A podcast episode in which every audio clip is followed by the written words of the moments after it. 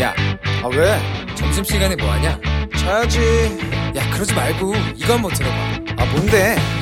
지금 당장 라디오를 켜봐 나른한 오후 깨울 시사 토크쇼 모두가 즐길 수 있고 함께하는 시간 유쾌하고도 신나는 시사 토크쇼 오태훈의 시사본부. 이 시각 라디오 정보센터 뉴스입니다. 국민의힘이 소속 의원에 대한 부동산 투기 여부 전수조사를 감사원에 요청하자 감사원은 법의 조사 권한이 없다며 난색을 보이고 있습니다. 이에 더불어민주당은 국민의힘이 부동산 투기 의혹 검증에 응할 의지가 없다고 비판했습니다. 더불어민주당 송영길 대표는 조상호 전 부대변인의 천안함 수장 발언에 항의하는 최원일 전 천안함 함장과 유가족들을 면담하고 죄송하다고 사과했습니다.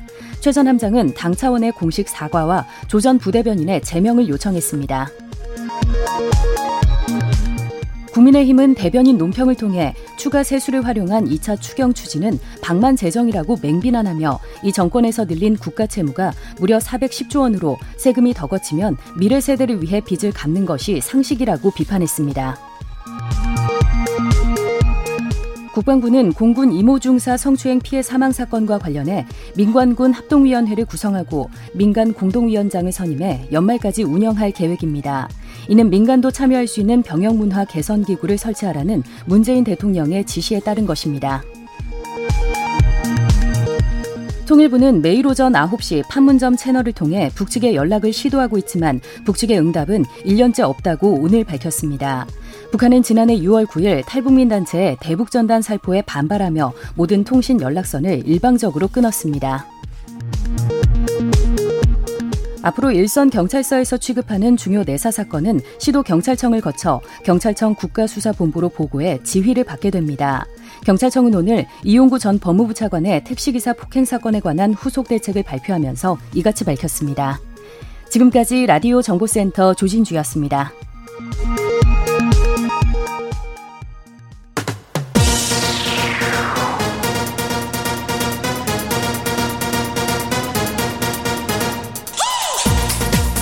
박정호의 본부 뉴스. 네, 오태훈의 시사본부 2부 첫 순서 이 시각 주요 뉴스들 정리해드리는 본부 뉴스 오마이뉴스의 박정호 기자와 함께합니다. 어서 오십시오. 네, 안녕하십니까. 예, 어제 이 시간에 더불어민주당 부동산 투기 의혹 관련된 의원들 네. 명단 발표할까 뭐 이런 얘기했었는데 오후에 바로 발표를 했고 그렇습니다. 예, 12명에 대해서 이제 탈당 권유까지 나왔습니다. 네. 송영길 대표가 여기에 대한 입장을 밝혔다고요? 네, 오늘 오전 당 최고위원회에서 이렇게 얘기했습니다.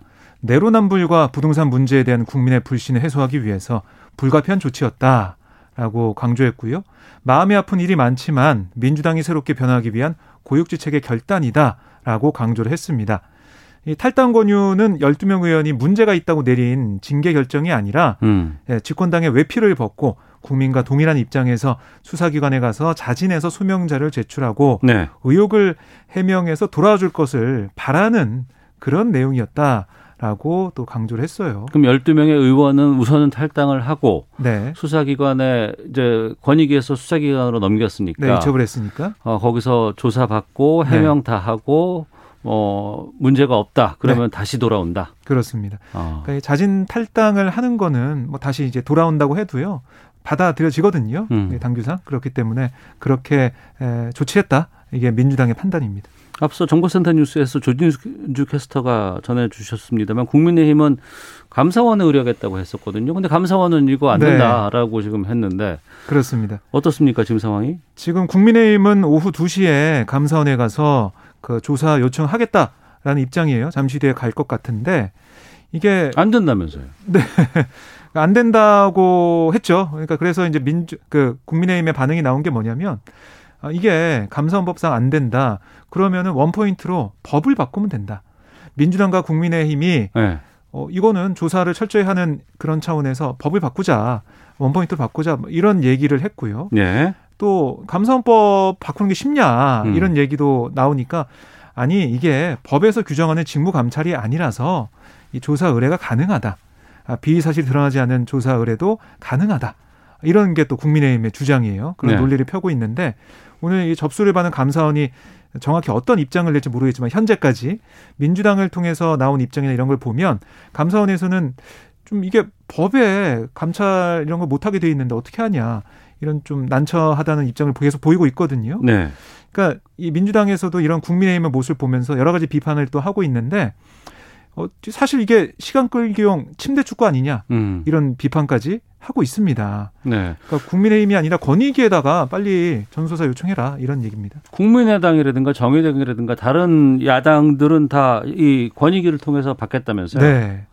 그러니까 이게 사실은 뭐 수순이라고 볼 수가 있죠. 왜냐하면 다른 뭐 기관들도 있지만 감사원은 안 되거든요, 사실. 음. 그러니까 이게 좀 논리적으로 봐도 국민의힘이 이 권익위를 못 믿겠다는 게 거기 권익위원장이 민주당 의원 출신이기 못 믿겠다 이런 게 좀 강하거든요. 네. 근데 민주당에서는 이걸 조사할 때 그 전현희 위원장은 직접 여기에 관여하지 않고 배척한 상태에서 진행됐다. 음. 그리고 이 국민권익위에는 야당 추천 인사도 있습니다. 그래서 음. 그렇게 됐다는 게 아, 민주당의 주장이고요. 하지만 국민의힘 못 믿겠다는 거고 민주당의 어떤 의원이 그런 얘기도 하더라고요. 아, 못 믿겠으면 그냥 바로 수사기관에 가라. 수사기관에 가서 이거 조사 좀 해서 명명하게 밝혀라, 밝혀라. 그게 차라리 낫지 않냐 이런 음. 얘기를 하고 있습니다. 알겠습니다. 상황 좀 지켜보죠. 그리고 그 공군 부사관 사망 사건에 대해서 서욱 어, 국방부 장관이 사과했다고요?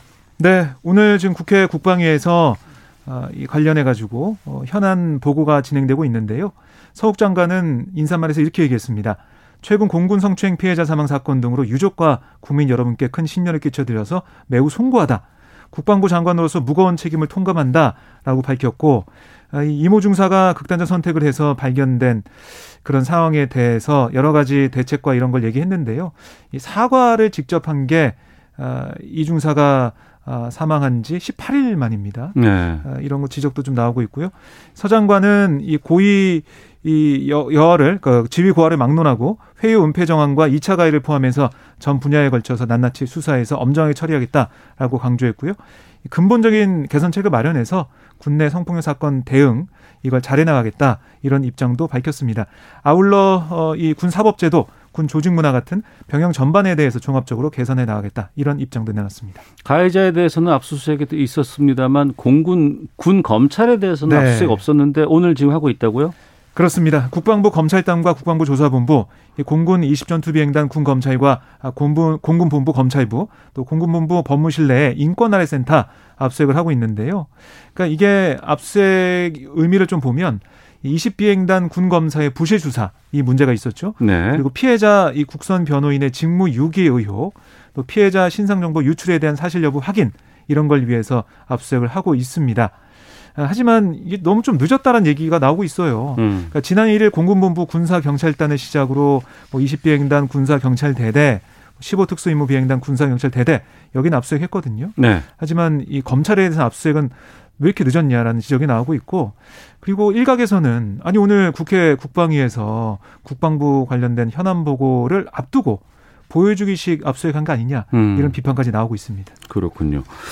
그리고 일제 강제징용 피해자분들의 손해배상 소송 각하한 그 김양호 부장판사를 네. 탄핵해야 한다 이런 청와대 국민청원 20만 넘었네요. 그렇습니다. 오늘 오전 11시 무렵 20만 명을 넘었고요. 예. 제가 방금 봤더니 21만 4천 명 정도 어, 이 참여해서 어, 탄핵을 해야 된다 이런 입장을 밝히고 있습니다.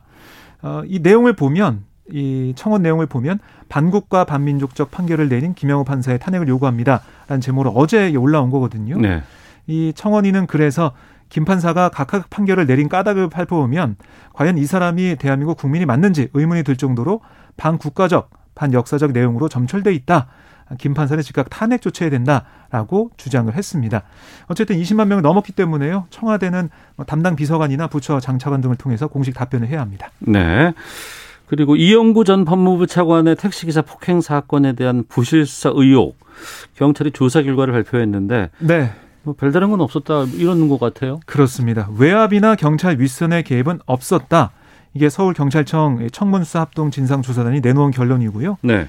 그러니까 당시 사건을 담당한 서초 경찰서 수사관 A 경사, 그 A 경사가 이걸 뭐 자신이 자체적으로 이거 덮으려고 했다 뭐 이런 얘기입니다. 음. 아, 사건 5일 뒤인 지난해 11월 10일에 폭행 당시 상황이 담긴 택시 블랙박스 영상을 확인하고도 압수나 이미 제출 요구 이걸 적절한 조치를 하지 않았고 이를 상부에 보고하지도 않았습니다. 이런 판단했고요.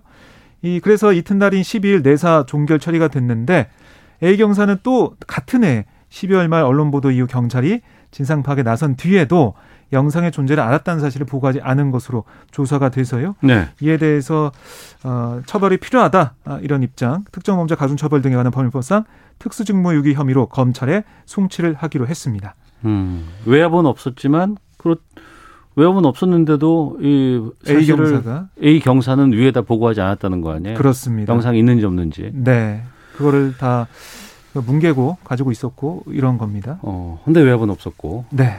알겠습니다. 자, 여기까지 살펴보도록 하겠습니다. 오마이뉴스의 박정호 기자와 함께했습니다. 고맙습니다. 고맙습니다.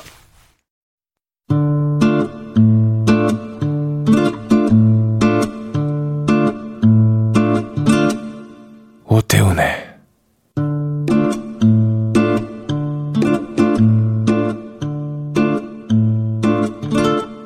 시사본부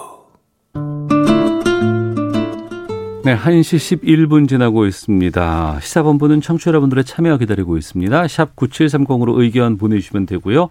짧은 문자 50원, 긴 문자 100원, 어플리케이션 콩은 무료입니다. 팟캐스트와 콩, KBS 홈페이지를 통해서 다시 들으실 수 있습니다. 유튜브를 통해 생중계되고 있습니다. 검색창에 일라디오, 시사본부 이렇게 검색해 보시면 영상으로도 만나실 수 있습니다.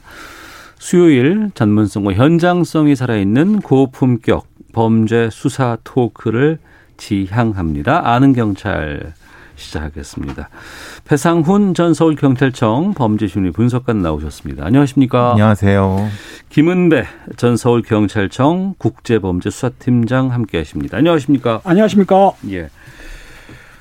프로포폴 상습 불법 투약 의혹으로 수사를 받아온 삼성전자 이재용 부회장이 약식 기소 처분을 받았다는 뉴스 들어왔고 그 이후에 영화 배우 하정우 씨도 이 기소 처분 받았다고 보도가 나왔습니다.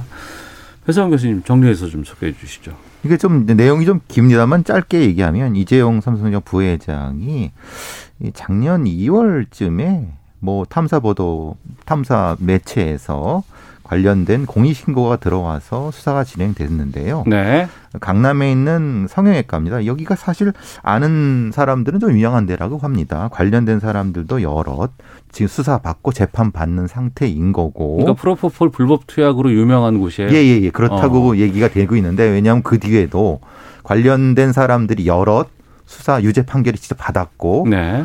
또 이 탐사 매체에서 직접 뭐 CCTV라든가 공익 제보를 통해서 음. 이재용 부회장이 프로포폴을 투약한 거는 그건 팩트 같습니다. 네. 근데 이재용 부회장 측에서는 그것은 치료 목적이다라고 음. 했고 그것 때문에 이제 여러 논란이 있었습니다. 검찰의 수사심의위원회까지도 소집이 됐었고 거기서도 이제 기소하지 말아야 된다는 쪽과 기소하는 쪽이 논란이 됐었고 그리고 지금 나오는 보도에 따르면은 전문 검사단이 따로 있습니다. 그러니까 마약만 전문으로 하는 네, 수사는 네네. 거기 쪽에서도 기소해야 된다는 의견이 있었나 본데 음. 대검찰청에서는 그걸 뭐 반대했다. 그래서 결국은 약식 기소 형태로 벌금 5천만 원으로 기소됐고 이게 하필 배우 하정우 씨는 벌금 천만 원 형태라서 네.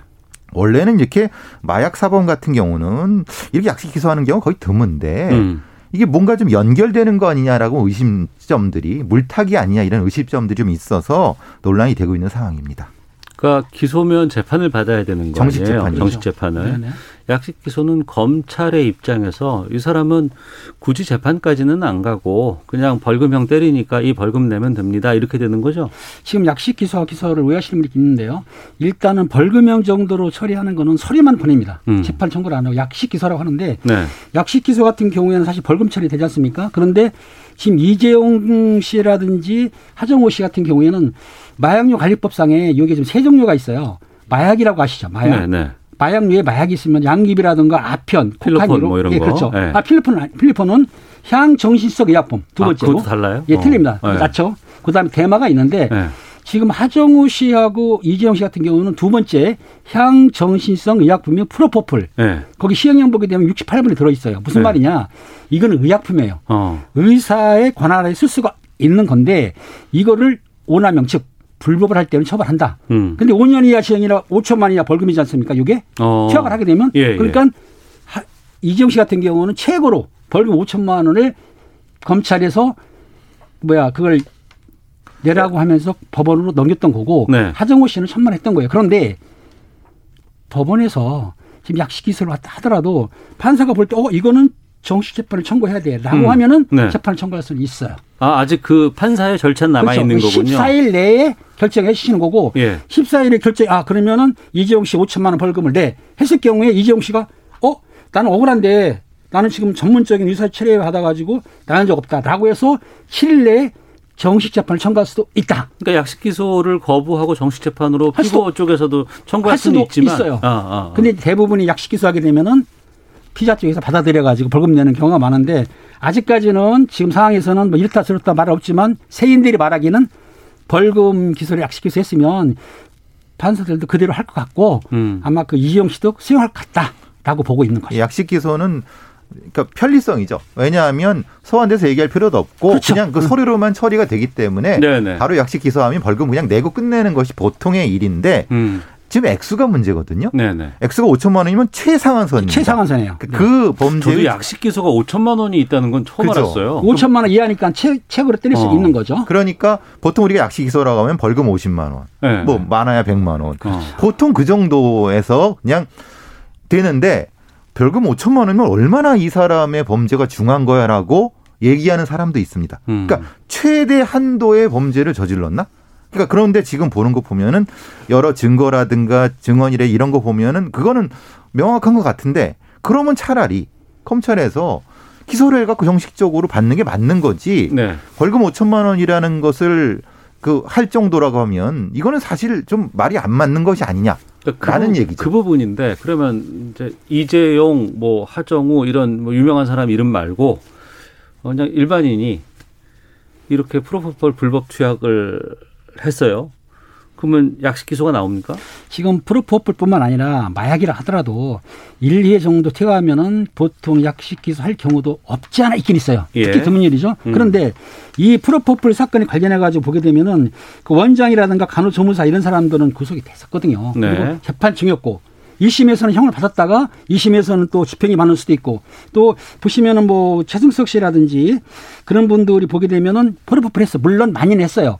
그렇다 하더라도 그 사람들 같은 경우에는 일단 재판에 갔는데 이 재용 씨만큼은 특별하게 재판에 안 넘기고 부선다라는 말은 있긴 있습니다 지금. 음. 근데 정확, 정확한 건 뭐냐면 그런 경우도 없지 않아 있지만 이런 경우는 조금 예외 아니냐라고 보고 있는 거죠. 근데 지금 이거는 검찰의 기소편입니다.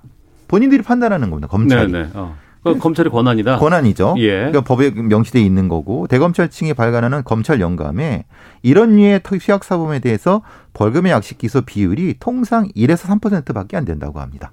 아, 약식 기소의 비율이 예, 예. 벌금형 약식 기소의 비율이 어. 그러면은 이 이재용 부회장이 그 거기에 들어간다고 하는 거죠. 음. 그래도 그럼에도 불구하고 5천만 원 약식 기소는 사실 저도 사실 좀 낯섭니다. 매우 낯선 것 같습니다. 예. 예. 근데 이게 그 어떻게 쓰느냐에 따라서 다르다고 하셨잖아요. 그러니까 네네.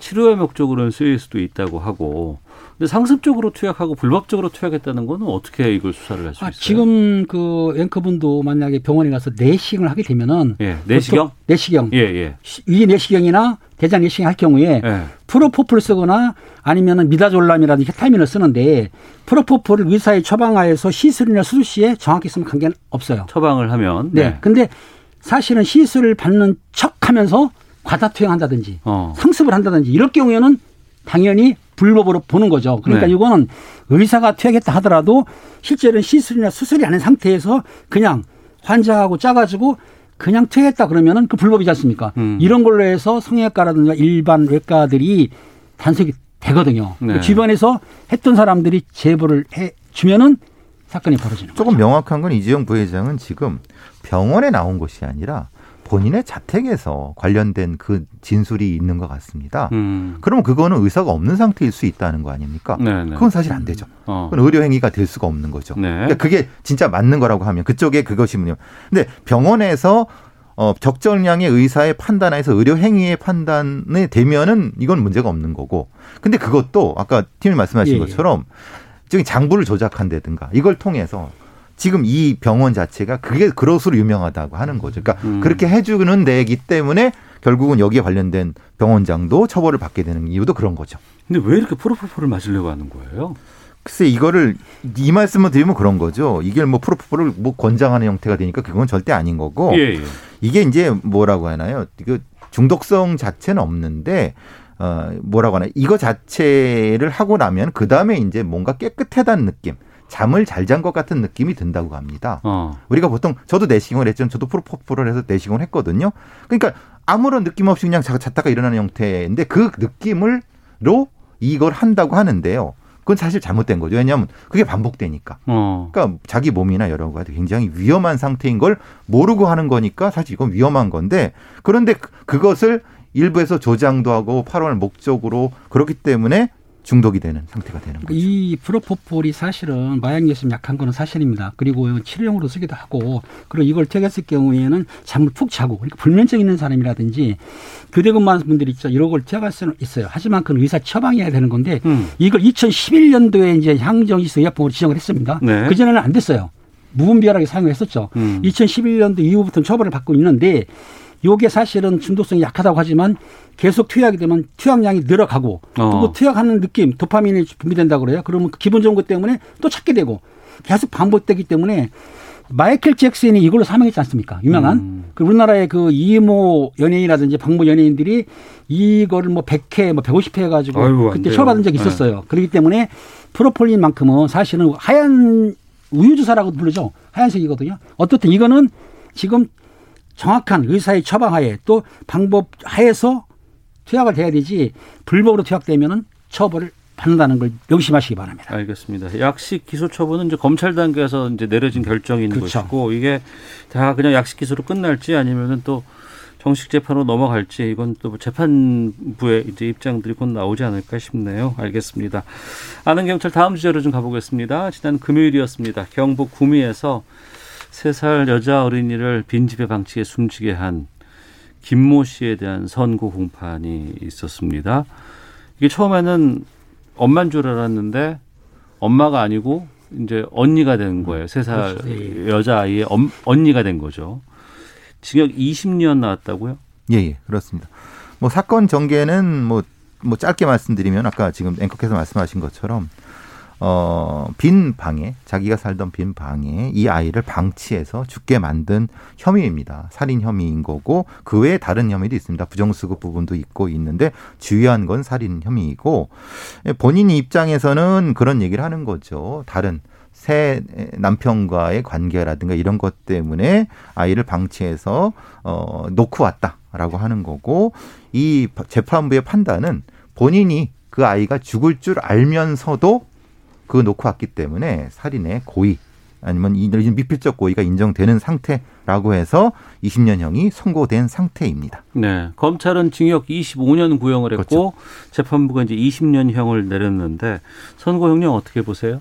선고 형량이 제가 보기에는 검찰에서 25년 구형했다고 한다면 재판부에서는 20년 했다 그러면 사실상은 어느 정도 뭐 국민 감정이 맞지는 않습니다. 왜냐하면 국민들은 뭐 사형시켜라 무기시켜라 하는 건데 지금 말씀드린 대로 겨 법원에서는 계획적 사령을 받습니다. 그런데 본인들은 미필적 고의에 의한 우발적이라고 주장하고 있어요. 네. 우발적이라는 거는 인정을 안 된 거죠. 만약에 미필적 고의에 의한 우발적이라 한다면 20년이 나올 수는 없죠. 일단은 법원에서는 계획적으로 만약에 내용을 들어보면은 20년 3월부터 동거나무 동거하면서 애를 갖다 혼자 방치시켰더라고요. 어. 뭐 빵 하나 주고 우유 몇 개 주고 이렇게 해가지고 계속 저녁에 와보고 다음날 와보고. 그러니까 아주 애를 방치한 것도 맞고 8월 이후에는 와보지도 않았었습니까? 사망했으니까. 그러니까 요거는 미필적 고의보다는 고의가 있다라고 음. 봐서 20년 선고한 거는 조금 미흡하지만 그나마 다행이라고 생각합니다. 그렇죠. 이건 다소 미흡한 부분이 없지 않습니다만은 검찰의 선고에 비해서는 뭐 많이 나온 거죠.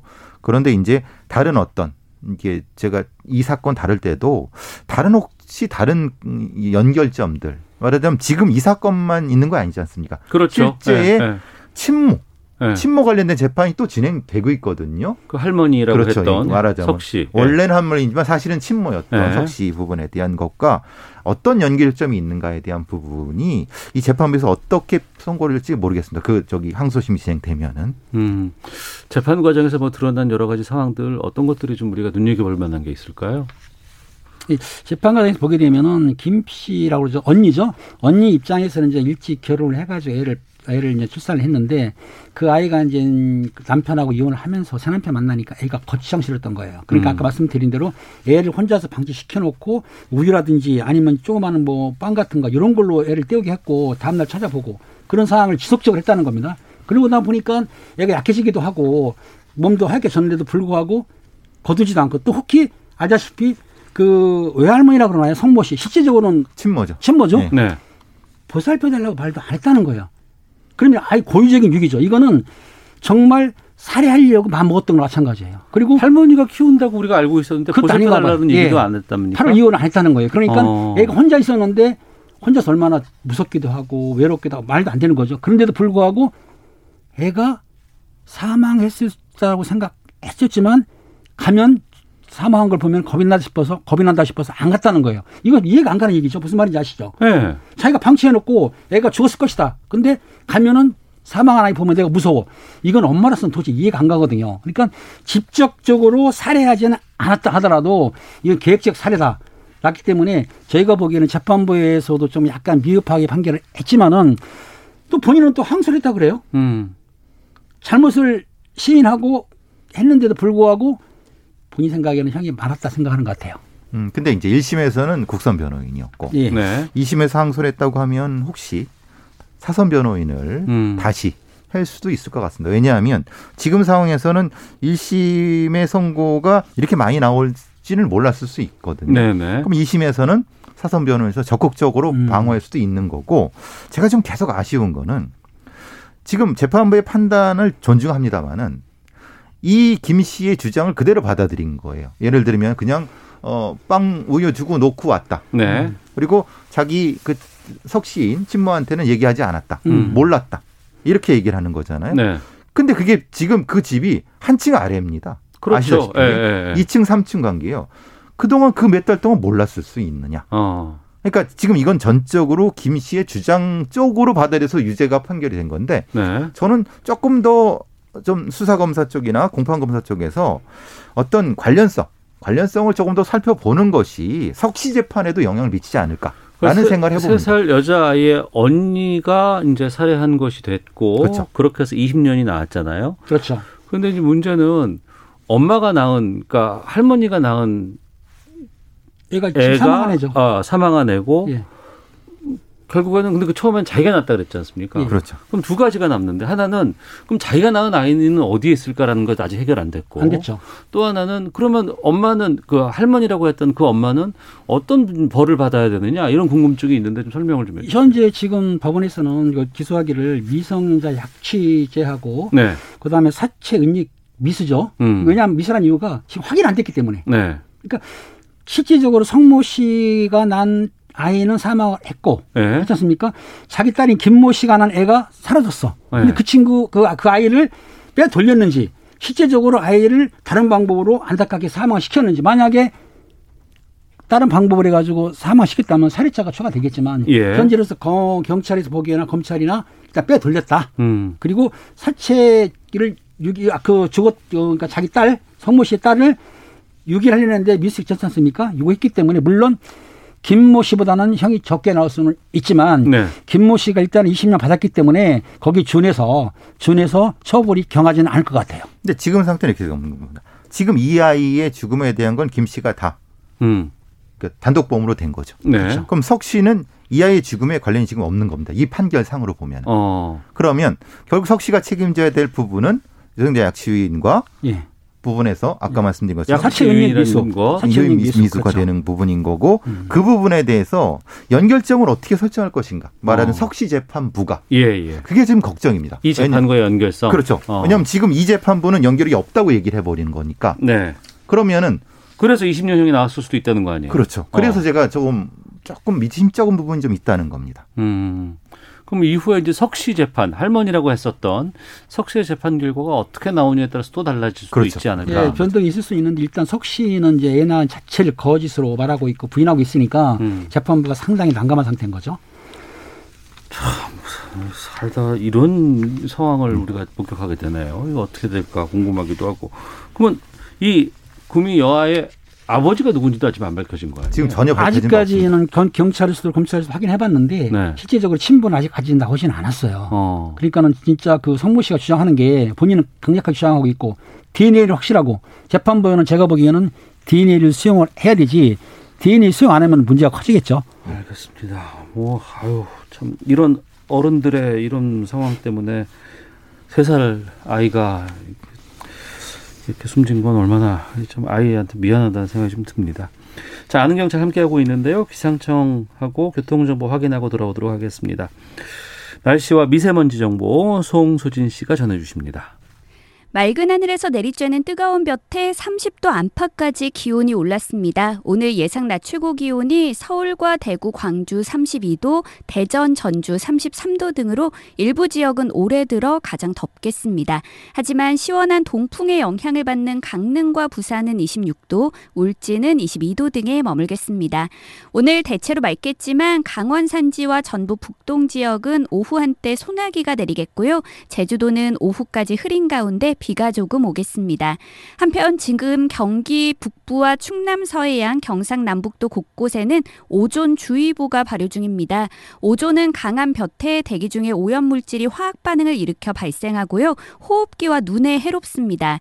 낮 동안 대부분 오존 농도가 나쁨에서 매우 나쁨까지 오를 전망이어서 주의를 하셔야겠습니다. 미세먼지 농도는 대부분 보통을 보이겠고 전북 지역만 종일 나쁨이 예상됩니다.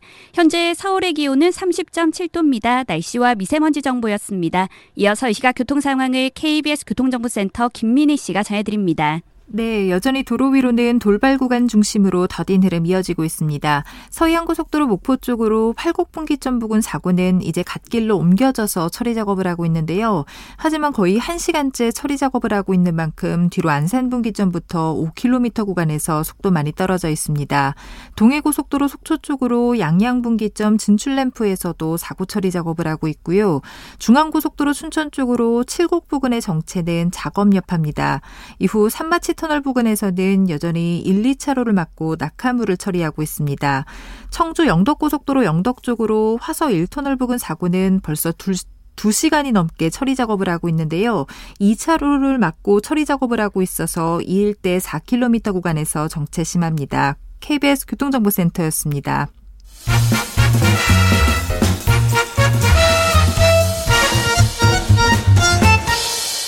오태훈의 시사 본부 네, 아는 경찰 배상훈, 김은배 두 분과 함께 말씀 나누고 있습니다. 공군 20전투 비행단에서 벌어진 부사관 성폭력 사건. 아, 그리고 이 부사관은 극단적인 선택을 하고야 말았습니다.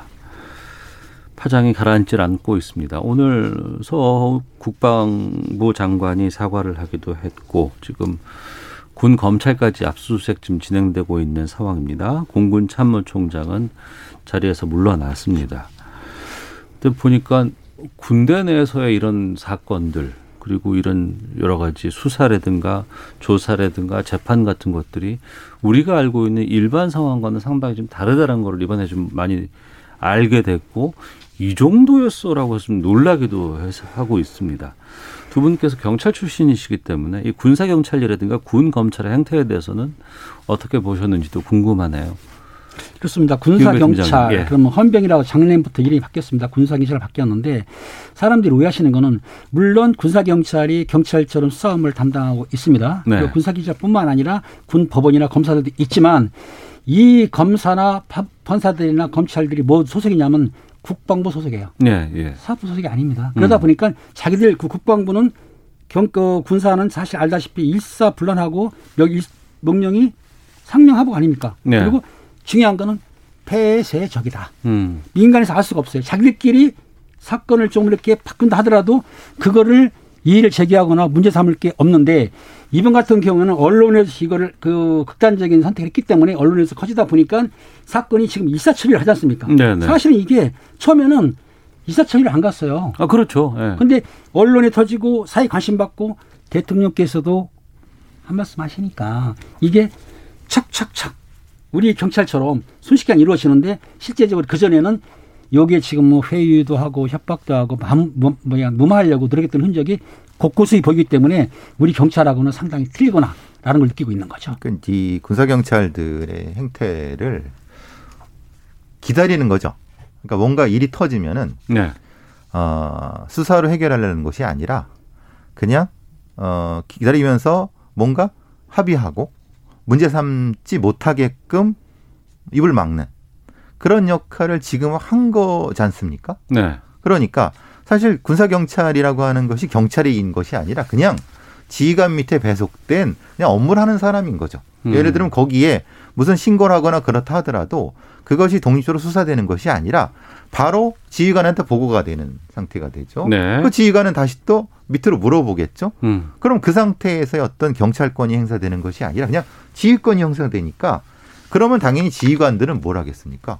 자기 임기 내에 문제가 없도록 하는 거가 중요하니까 저기 승진 문제도 있고 그러니까 네. 지금 이것처럼 계속 연관된 사람들이 다 입을 막는 역할 조용히 해라 너만 없으면은 우린 문제 없다 계속 그걸 해버리는 상태 그게 결국 군사 경찰의 역할이었다라는 것을 우리는 지금 보게 된 거죠. 음. 사실 좀 매우 안타깝고 그 결국은 엉터리죠. 이런 게 어디 있습니까 이게. 범죄 저질렀으면 범인을 잡아서 처벌을 해야죠. 네. 근데 그게 안 되고 있다는 것은 심각한 시스템의 문제다. 저는 그렇게 보고 있습니다. 예. 문재인 대통령도 이제 군사 법원 법 개정 필요성을 강조를 했습니다. 그러니까 군 검찰이 구속영장을 청구할 때 소속 부대장의 승인을 받게 돼 있거든요. 그러면 소속 부대장은 어 내가 그 지휘하는 부, 부대에서 괜히 분란 나고 사건 나고 사고 나고 이렇게 되면은 내 승진이라든가 내 어떤 고가에 영향을 줄 수밖에 없으니 이걸 무마할 수 있게끔 할 것 같다는 의심이 들어요. 그렇죠. 그러니까 군검찰이 구속장을 청구하기 전에 결재를 받을 때 네. 애초에 결재가 나기 안 날 거는 안 날 거는 올려지도 않는 거죠. 음. 거꾸로 생각하면. 네네. 우리 같은 경우에는 사실은 그 영장을 청구를 할 때 물론 검찰 통해서 하겠지만 우리 같은 경우는 담당자 의견이 가장 중요하거든요. 근데 음. 지금 말씀하는 거 보면은 담당자 의견도 있지만 군 지휘관 의견이 강하게 지으면은 영장 청구한일이 떨어질 떨어지는 건 당연한 거죠. 네. 근데 이번 사건 같은 보면은 사실 너무나 심했던 거예요. 3월 2일 날 성폭행, 아, 성추행이죠. 추행을 당했는데 3월 3일 날 신고를 했어요. 근데 요게 군 검찰에서 수사한 게 4월, 어, 3월 17일 날 군사 경찰이 수사를 했는데 4월 7일 날 검찰로, 군 검찰로 넘겼지만 네. 검찰에서 피해자를 소환 조사를 안 했다는 거예요. 음. 더군다나 지금 알다시피 성 문제는 굉장히 중요하지 않습니까? 그래도 불구하고 너무 안일하게. 그러니까 아마 제가 보기에는 당사자끼리 합의하고 끝났으면 싶었던 것 같아. 내가 보기엔. 그렇지만 여기 갑자기 이게 어떻게 합의가 됩니까? 아니 보통 아, 합의도 가능은 하죠. 어. 하는데 물론 처벌은 받아요. 하지만 합의를 하게 되면 좀 약간 경미하게 처벌할 수는 있는 거죠. 이제 그 사항인데 물론 군형법상에 강제추행은 1년 이상 유기징역에 처하게 돼 있습니다. 하지만 합의하게 되면은 다칠 수 있기 때문에 기다렸던 것 같은데 그만 그 사망하신 이 중사가 극단적인 선택하는 바람에 일이 확산이 된 거죠. 보통 근데 이게 이게 합의하면은 합의하면 그 사람도 거기 있고 가해자도 거기 있고 피해자도 거기 있는 겁니다. 아 분리해야죠 당연히. 그러니까 근데 예. 합의하게 되는 과정이 그렇게 되는 겁니다. 그러니까 또또 그럼 똑같은 일이 또 반복되는 거죠. 그렇죠. 그러니까 예. 이 사건도 얼마나 보기 싫겠어요. 그렇죠. 근데 1년 전에 똑같은 일이 또 반복됐던 거죠. 그리고 개, 개 세선상에 있는 또 상관도 똑같이 추행을 했어요. 그러니까 합의하면 된다는 생각이 머리에 박혀버리기 때문에 음. 이런 성추행 범죄가 별거 아니라고 생각하는 거. 그러니까 범죄가 아니라고 생각하는 거죠. 그런 인식이 결국은 이런 군 사법 체계의 시스템의 문제가 그걸 키운 거다. 결국은 그, 그, 그, 그 군사법 체계 개혁이 핵심이다라고 볼 수 있는 거죠. 그러니까 군대 내에서 어떤 이런 그 문제가 생기고 죄가 이제 일어나게 되고 이렇게 되면은 이거를 아, 군, 군대 내에서 처리를 하려고 하니까 이 문제가 생기는 그렇죠. 거 아니겠습니까? 그렇죠. 그래서 군사법 군사법원법 개정을 이제 계속해서 지금 요구하고 있는데 어떻게 해야 된다고 보세요, 이거를? 근데 이게 지금 군사법원법 개정을 가장 반대하는 사람들이 지휘관들입니다. 일선 사단장, 연대장. 네. 예. 왜냐하면 자기 지휘권이 뺏긴다고 생각을 하는 거죠. 왜냐하면 음. 지금 결재권이 다 날아가지 않습니까? 네네. 네. 왜냐하면 사법권이 독립돼 버리면은 음. 자신이 지위에 대한 어떤 상황을 뺏긴다고 생각을 하는 부분인 거죠. 그게 과감한 형태의 독립이 분리가 이루어져야 되는 것. 결국은 그건 대통령이 결정할 문제. 과감하게 경청적 결단을 하셔야 될 문제이거든요. 대만 같은 경우는 계엄령 상태인데도 불구하고 사법권을 분리했어요. 음. 우리보다 사실은 더 심하면 심했지 계엄령 상황이. 근데도 왜 대만 같은 데가 군사법권을 군 지휘권에서 분리했는가를 우리가 심각히 심, 심수해야 된다고 보는 군사 법원에서 실제 초병의 문제라든지 경계 문제에 대해서는 군사법정에서 네. 하고 어. 일반 범죄, 지금 말 성범죄라든지 일반 범죄에 대해서는 우리 민간 법정으로 이첩하면 되는데 지금 말씀하신 대로 지휘관들이 놓지 않겠죠. 그렇죠. 아무튼 이 국회에 올라있다고 하니까 국회의원들이 바꾸면 되긴 됩니다. 네. 실제적으로 이번 회기 때 이거를 지금 민 그러니까 일반 범죄에 대해서는 민간 법정으로 이첩하는 게 국회의원들이 통과만 시켜준다면 음. 가능은 합니다. 네. 4988님, 군내 총체적인 관행을 근절하는 계기로 삼아야 합니다. 이번엔 정말 말로만 끝내지 말고 행동으로 보여줬으면 합니다. 김배공님, 군의 행정 처리나 사건, 사고 처리를 보면 국민을 위한 군대가 아니라 간부와 일부 기득권을 가진 자들의 군대로 보입니다. 군대가 변해야 나라도 국민도 행복해집니다라는 의견 주셨는데 이번에 보니까 유족 측이 국선 변호인을 또 직무유기 혐의로 고소를 하기도 했습니다. 변호를 해줘야 될 변호인이 사진을 막 외부에 공유하고 유족을 막 악성 민원인으로 부르는 등 비하한 혐의도 있었다고요? 네. 지금 그 물론 이제 국선변호인 쪽에서는 사실 무근으로 또 몇 고소를 했는 상태인데 네. 여태까지 계속 그런 그 군 검찰, 군대에 있는 이런 검찰이라든가 변호인 부분에서 어, 어떤 직무유기라 이런 것들이 문제가 많았거든요. 네. 그렇기 때문에 지금 상태도 결국은 결과적으로 이런 상태가 되지 않았는가. 그러니까 별거 아닌 거로 생각하는 음. 군대 내 이런 문제를 별거 아닌 거로 생각해서 자신들이 굳이 개입할 필요 없다고 생각하는 일반적인 그런 행태가 결국은 이런 건을 낳은 거 아닌가 싶습니다. 음. 일단은 그 국선 변호사도 변호사 업무를 해야 되는데 네. 아, 피의자를 뭐 조사도 안 하고 동행도 안 하고 했다고 한다면 변호사의 업무를 해태한 건 맞아요. 네. 그러니까 유족들이 직무기를 구사한 건 맞고 신원이 아마 그 인터넷에 떠들었다고 하는데 이걸 아마 여쪽에서 나온 거 아니냐라고 의심하기 때문에 고소를 했는데 실제적으로 본인들은 아니라고 하고 있죠. 요거는 이제 두고 봐서 할 내용이죠. 네. 음, 알겠습니다. 자, 아는 경찰 이 사건까지 좀 다뤄봤습니다. 김은배 전 서울경찰청 국제범죄수사팀장, 배상훈 전 서울경찰청 범죄심리 분석관 두 분과 함께했습니다. 말씀 고맙습니다. 감사합니다. 감사합니다.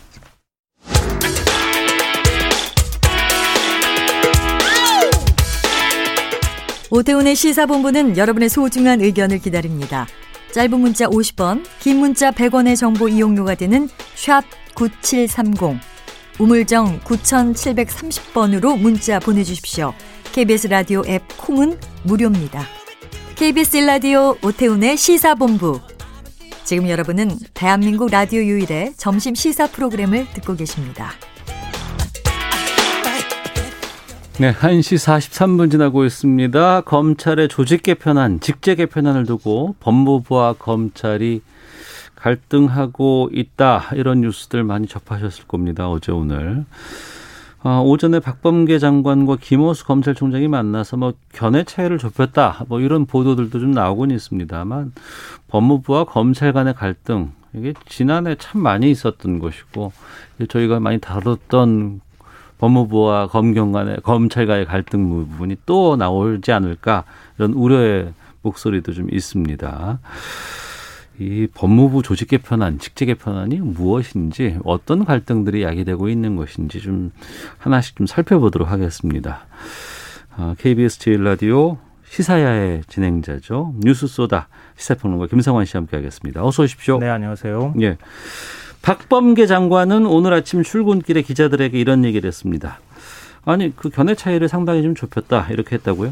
네. 어제하고 좀 분위기가 달라졌는데요. 어제는 뭐 김호수 총장이 반기를 들었다, 뭐 이런 보도들 나왔잖아요, 많이. 네, 그렇죠. 대검이 네. 공개적으로 반박하는 네, 네. 조직 개편안에 우리는 받아들일 수 없다 이렇게 얘기를 하면서 입장문까지 냈었거든요. 네. 근데 그때 이제 그 박상 아 그 박범계 법무부 장관이 반발이 상당히 세다 이런 말까지 했는데 음. 어젯밤에 김호수 검찰총장을 만났다는 얘기가 전해집니다. 네. 한 4시간 동안 만났다고 하는데요. 밤 음. 8시부터 한 4시간 동안 만났으니까 거의 자정까지, 만난 거죠. 어, 예. 그때 견해 차이가 좀 좁혀진 것 아닌가 이런 얘기가 나오는데요. 음. 그럼 어느 부분에 얼마만큼 견해 차이가 좁혀졌느냐 이거는 아직 정확하게 나오지는 않고 있고 어느 정도는 의견 접근이 이루어졌기 때문에 이런 발언이 나온 거 아니냐 이런 말들이 나옵니다. 음. 검찰은 검찰 편이다. 이 얘기는 우리가 숱하게 했었잖아요. 네. 네. 맞아요. 그리고 어떤 사람을 검찰총장으로 앉히던 간에 그는 검찰 조직을 위해서 일할 것 같다라는 얘기를 이전의 상황 때문에 우리가 많이 좀 알고 있어요. 네. 네. 인사가 참 묘합니다. 네. 어, 뭐 지금 김호수 검찰총장을 보면서도 그렇고 그 전에 이제 윤석열 검찰총장을 보면서도 느끼지만 여당도 사람 보는 눈이 없고 음. 야당도 사람 보는 눈이 없다 이런 생각을 하게 돼요. 네. 왜냐하면 어, 인사청문회 때는 그렇게 극렬하게 야당이 반대했다가 나중에 음. 시간 지나면은 또 엄청난 찬성으로 돌아서고 네. 여당이 또 정반대 입장이 되곤 하는데요. 근데 그 상황은 결국에는 검찰이 어떤 스탠스를 취하느냐 이 부분과 연동되는 거 아니에요? 그렇죠. 어. 그러니까 화장실 들어갈 때하고 나올 때가 좀 다르기 때문에 참 네. 그래서 인사가 어려운 것이다 이런 생각도 드는데요. 음. 이번에 김호수 검찰총장도 친정부도 이런 친정부 인사가 없다 이렇게 야당에서 공격했었잖아요. 그렇죠. 법무부 차관도 했었고 요직을 많이 거셨다고 했었으니까. 네. 네. 그러니까 임기 2년에 총장이 되니까 조직 논리를 대면서 지금 곧바로 반기를 든 이런 모양새가 돼버렸습니다. 네. 그러니까 법무부가 사실 이렇게 돼버리면 끌려다닐 수밖에 없는 상황이 되거든요. 음. 그러니까 법조계에서는 김호수 검찰총장의 이런 태도에 대해서 한 크게 두 가지 정도의 분석을 내놓고 있는데요. 어떤 분석이에요? 어, 먼저 조직 안정을 위해서다 이런 관측입니다. 조직의 안정? 네, 검찰 고위급 간부 인사가 났었잖아요. 그랬죠. 이게 또 지나치게 기울어진 운동장 아니었느냐, 편파적이었다. 박범계 법무부 장관의 의견이 상당수 그냥 반영이 된 인사였다라는 평가가 많았죠. 네, 검, 뭐 외부의 시각이 중요한 게 아니라 검사들의 음. 시각이 무엇이냐 이게 중요한 건데 네. 검사들은 굉장히 반발을 했다고 하잖아요. 예.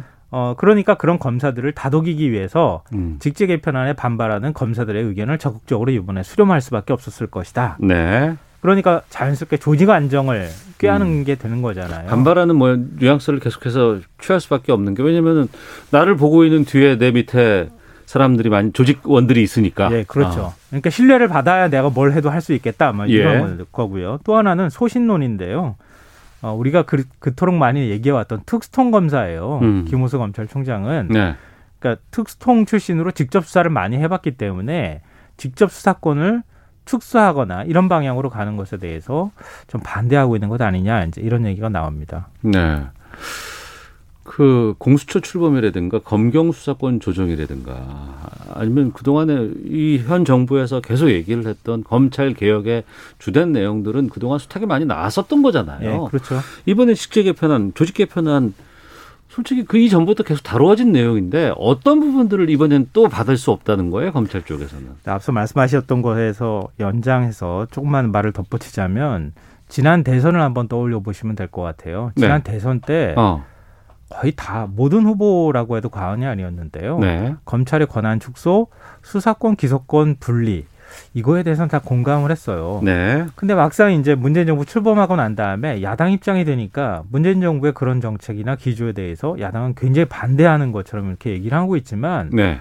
우리나라 검찰이 엄청난 권한을 갖고 있다고 하는 것은 이거는 뭐 제 시각이 아니라 법조계나 아니면 학계조차도 다 인정하는 그런 내용이기도 합니다. 2년 전에 이거 숱하게 들었었잖아요. 네, 맞아요. 그러니까 그런 기조 내에서 검찰의 이 막강한 권한을 어떻게 하면 적절히 통제하고 권한을 분산시킬 수 있겠느냐. 네. 이러다 보니까 이제 수사권 조정 얘기가 나왔던 거잖아요. 음. 근데 수사권 제, 저, 조정 문제하고 이번에 직접 직제 개편안이 연동돼 있어요. 제가 또 다시 설명드리겠지만 그 부분에 대해서 검찰은 이렇게 세 가지 크게 논리로 반대를 하고 있는데요. 네. 첫째 법리적인 문제입니다.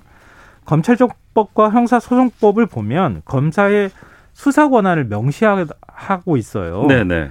근데 직접 수사를 하지 못하도록 만약에 권한을 제한한다면 음. 이거는 상위법에 해당해 시행령을 바꾼다 그러면 모법을 지금 어, 범위를 어긋나는 네. 그러니까 위반하는 내용을 시행령에 담게 되는 것이다. 어. 그러니까 지금 법무부 쪽에서는 시행령에 담으려고 하고 있는데 네. 시행령보다는 내규 쪽으로 가야 되는 거 아니냐. 어. 그러니까 내규는 사실은 자체적으로 바꾸는 거기 때문에 예. 아무래도 예. 향후에 바꾸기가 쉽잖아요. 시행령 바꾸기가 한결 어렵거든요. 음. 이게 첫 번째이고요. 둘째로는 우회적인 검수안박 아니냐 이런 겁니다. 그러니까 검수안박은 검찰의 수사권을 완전 박탈한다는 완전 거잖아요. 예.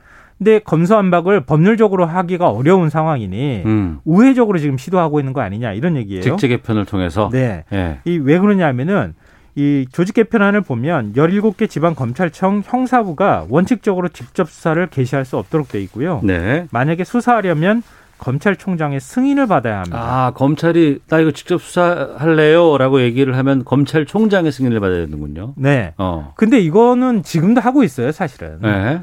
검찰총장이 사실상 지휘권을 갖고 있잖아요. 어, 너 하지 마. 그러면 안 하는 거 아니에요? 네, 네. 검찰이라는 조직 자체의 생리가 그렇게 돼 있기 때문에 네. 여기까지는 어떻게 검사들이 받을 수 있었다 하더라도 음. 이보다 작은 규모의 지청 형사부가 수사를 하려면 별도의 이제 수사팀을 구성해야 하니 예. 그 수사팀을 구성할 때는 조직과 인사의 문제가 돼버리잖아요. 그럴 때는 검찰총장이 요청과 법무부 장관의 승인이 필요하다. 아 사안별로 하는 건 검찰총장의 승인을 하면 되지만 지청 차원에서 하는 네. 건 그렇게 되, 되는 근데 사안을 수사하기 위해서는 수사팀을 꾸려야 되는데 네, 그렇죠. 이걸 꾸릴 때는 법무부 장관의 결재가 필요하다. 네. 우리가 아. 이제 검찰청 조직을 보면 네네. 지방검찰청이 있잖아요. 그 어. 아래 뭐 순천지청 뭐 이런 식으로 부장검사가 있는 지청급이 또 있어요. 음. 제가 말씀드렸던 것처럼 지청의 경우에는 형사부가 있다 하더라도 형사부가 예를 들어서 선거사범 뭐 무슨 수, 특별수사반 뭐 네. 이런 걸 꾸린다고 해보죠. 어. 그럼 그거는 형사부 인원으로는 해결하기가 쉽지 않거든요. 그렇겠죠. 네. 그러니까 거기 그러니까 조직과 인사 문제가 따라가니 음. 그거는 조, 조직과 인사 문제는 법무부 장관의 승인하도록 현행 법에도 돼 있으니까 네. 법무부 장관의 승인을 거쳐야 한다 이렇게 돼 있는 거예요. 네. 근데 검경 수사권 조정으로 6대 범죄만 지금 수사할 수 있도록 그렇죠, 그렇죠. 네. 6대 범죄도 주로 이 과거에는 특수부가 담당했던 것을 특수부를 인지수사부서였는데 그걸 반부패 강력부로 바꿔서 음. 그 반부패 수사부가 어 전국의 세개 지청에 지금 아 그 지방 검찰청에 있거든요. 네. 그러니까 서울, 광주, 대구 여기에서 주로 수사를 담당해라. 그리고 나머지 우리 민생과 관련돼 있는 것은 형사부에서 직접 수사를 하도록 해 있는데 음. 형사부마저 직접 수사권을 제한받는다면 사실상 수사할 수 있는 권한 자체가 없어지는 것 아니냐. 이렇게 우려한다는 거죠. 아, 검찰은 반발을 한다고는 하는데 솔직히 우리가 그랬잖아요. 경찰은 수사하고 검찰은 기소만 하자. 그렇죠. 이분, 원칙은 그렇게 네. 얘기 이렇게 한다 거죠. 그러면은 지금 이렇게 얘기하는 거는 검찰 쪽에 좀 너무 좀 이기적인 상황이 아닐까 싶기도 하거든요. 아, 사실 이렇게 세상이 흑백으로만 나눌 수 있으면 참 좋겠는데 여기에도 이제 여러 가지 틈새가 아, 있겠죠. 아, 죄송합니다. 예, 아니 예. 아니요. 뭐 아. 예를 들면은 그런 거죠. 형사부가 민생과 관련돼 있는 사건을 많이 수사하는데 경찰이 수사하고 또 검찰이 갖고 와서 기소 여부 판단하고 또 수사하거나 이렇게 할 경우에는 너무 느리게 느리게 진행되지 않겠느냐. 음. 그러니까 형사부만이라도 수사 권한을 좀 둬야 되는 거 아니냐. 이런 네. 이제 논리는 전혀 근거 없어 보이지는 않아요. 음. 그렇지만 한 번쯤 우리가 프레임을 바꿔서 한번 생각해 보죠. 사안을 네. 한번 뒤집어서 생각해 보자고요. 예. 대다수 언론에서는 검찰이 자꾸 희생양이다, 탄압을 당하고 있다 이런 식으로 먼저 접근을 해요. 언론에서. 네, 왜냐하면 네. 검찰이 기존에 갖고 있는 권한이 얼마나 막강했는지 이런 것에 관한 관점으로 접근하는 게 아니라 어. 검찰은 현 정부가 자꾸 탄압하고 있어. 그래서 있는 걸 자꾸 빼앗아가 이런 관점으로만 지금 기사를 쓰고 있는 것은 아닌가 그런 생각이 든다는 거예요. 어. 그러니까 잠깐만요. 그러니까 우리가 검찰이 너무 막강한 권력을 너무 많이 가지고 있어. 그래서 네. 그걸 줄이자고 하는 일환으로 계속해서 진행을 하고 있는데 네. 언론에서는 그걸 마치 당연했던 것들을 뺏기는 듯한 뉘앙스로 검찰의 이런 상황을 그러면 검찰은 계속 피해자가 되잖아요. 그렇겠네요. 근데 네. 검찰이 과연 피해자입니까? 어. 그러니까 예를 들어서 수사권을 박탈한다 하더라도 기소권도 가지고 있잖아요. 경찰에서 제일 신경 쓰는 게 영장 청구권이에요. 음. 왜냐하면 경찰이 아무리 수사하려고 해도 영장 청구권을 검사가 쥐고 있으면 수사를 제대로 못 하거든요. 네. 근데 그건 여전히 검사한테 가 있는 거예요. 음. 그러니까 검사가 수사 지휘권이 없어졌다고 해서 수사를 전혀 통제 못 한다. 이것도 사실은 말이 좀 안 되는 얘기이기도 하고요. 그리고요. 뭐 예를 들면 어, 윤석열 전 검찰총장 문정부에서 탄압해서 수사 못 했던 건가요? 수사는 다 했잖아요. 음. 수사를 제대로 못 했다. 여기에 대해서는 반론이 아마 있을 것 같은데 예. 굉장히 흥미로운 보도가 하나 있었어요. 천준이란 작가가 다음 주에 신간을 낸다고 하는데요. 음. 윤전 윤전 총장 측과 처음 교감을 해서 만들어낸 책이라 그래요. 예. 이전에 나온 책은 교감이 이루어지지 않은 상태에서 나온 건데 음. 윤전 총장이 평소 주변에 나는 보수주의자라고 말해왔다고 하고요. 예. 2012년 대선 때 부친인 윤기준 교수와 함께 박근혜 후보 유세장을 찾기도 했다. 이게 그 안에 들어가 있는 내용이에요. 예. 윤 전 총장이 만약에 뭐 대선까지는 생각 안 했다 하더라도 문재인 정부 청와대 핵심 관계자가 뭔가 연루됐을 만한 이후역이 나온다. 그러면 그걸 막 파고 들어가면서 수사했다. 음. 그 수사의 칼라는 공정했는가? 이런 반발이 있을, 반박이 있을 수밖에 없는 상황이 아닐까 싶고요. 네. 검찰을 만약에 뭐 셰프에 비유한다면 네. 깍둑 썰기를 할지 채 썰기를 할지는 칼을 준 검찰 마음이잖아요. 어. 호랑이를 그릴지 고양이를 그릴지는 검찰이 수사를 해야 아는 거거든요. 예, 예, 그렇죠. 근데 수사하면서 호랑이도 만들 수 있는 것 아니냐. 어. 그러니까 그 수사 권한에 관한 문제가 그동안에 끊임없이 제기돼 왔던 건데 음. 그 수사 권한을 축소하는 방향으로 가는 것을 마치 피해자처럼 얘기하는 것은 그 원칙상 맞지 않는 얘기 아니냐 뭐 이런 반박도 나옵니다. 네. 그러면 이 결정이 어떻게 정리 마무리가 될까요? 어, 대검 입장문을 봐도요. 어, 큰 기조에 대해서는 우리가 동의를 안 하는 건 아니다. 이렇게 얘기가 돼 있거든요. 음. 그러니까 제가 지금 앞서 뭐 반박이나 아니면 검찰 주장 말씀드렸던 것처럼 접점을 찾는다고 하면은 형사부의 수사 권한을 어디까지 줄 것인가 여기에 아마 접점을 찾을 수 있지 않을까 싶네요. 알겠습니다. 자 뉴스 소다 김성환 평론가와 함께했습니다. 고맙습니다. 네, 고맙습니다. 시사본부도 인사드리겠습니다. 내일 뵙겠습니다. 안녕히 계십시오.